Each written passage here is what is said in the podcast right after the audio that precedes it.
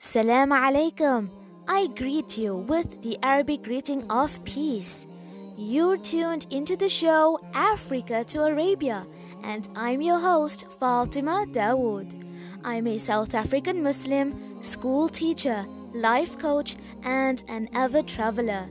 These podcasts are aimed at inspiring and uplifting people from a religious and spiritual perspective. This show also offers travel insights from various countries around the world, especially countries in Africa and the Middle East. So stay tuned and enjoy.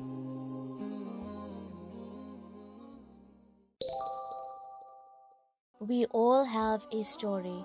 And our life in this world is not the end of our story because we as Muslims believe that there is another life, an eternal and infinitely more important life after this one, in which we will be judged for the deeds we are doing now. Allah says in the Holy Quran, O you who believe, seek help through patience and prayer. Indeed, Allah is with the patient. The story of our life in this world is often filled with tests and trials, and in order to overcome them, we need patience. In a hadith narrated in Sahih Muslim, the Prophet ﷺ said, and this is not the case with anyone but the believer. When he is happy, he thanks Allah and thus it is good for him. Wondrous is the affair of the believer, as there is good for him in every matter. If he is harmed, he shows patience, and thus it is good for him.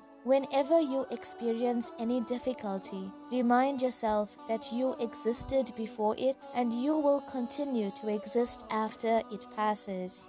Patience does not mean standing still. Patience does not mean being passive either. Patience means to endure the effect of a test or trial and to make necessary changes in order to move closer to where Allah wants us to be. God will surely grant you ease, and God's promise is always true, but it requires a process, a process that you cannot speed up or ignore a process that begins with complete and total trust in Allah. Through patience, we grow, we become wiser, and Allah teaches us profound lessons. We have to understand that in this world, good things take time to come. After all, this world isn't paradise. If we lived in a world where we received what we wanted instantly, we wouldn't look forward to Jannah. Allah could have made a baby in a moment, but He willed for it to take nine months. A seedling could have become a massive oak tree in a day, but Allah willed for it to take hundreds and hundreds of years. The message of Prophet Muhammad could have been conveyed in a year or two, but Allah willed for it to take 23 years. Sabr acıdır, meyvesi tatlıdır. This is a famous Turkish quote which means patience is bitter, but its fruit is sweet.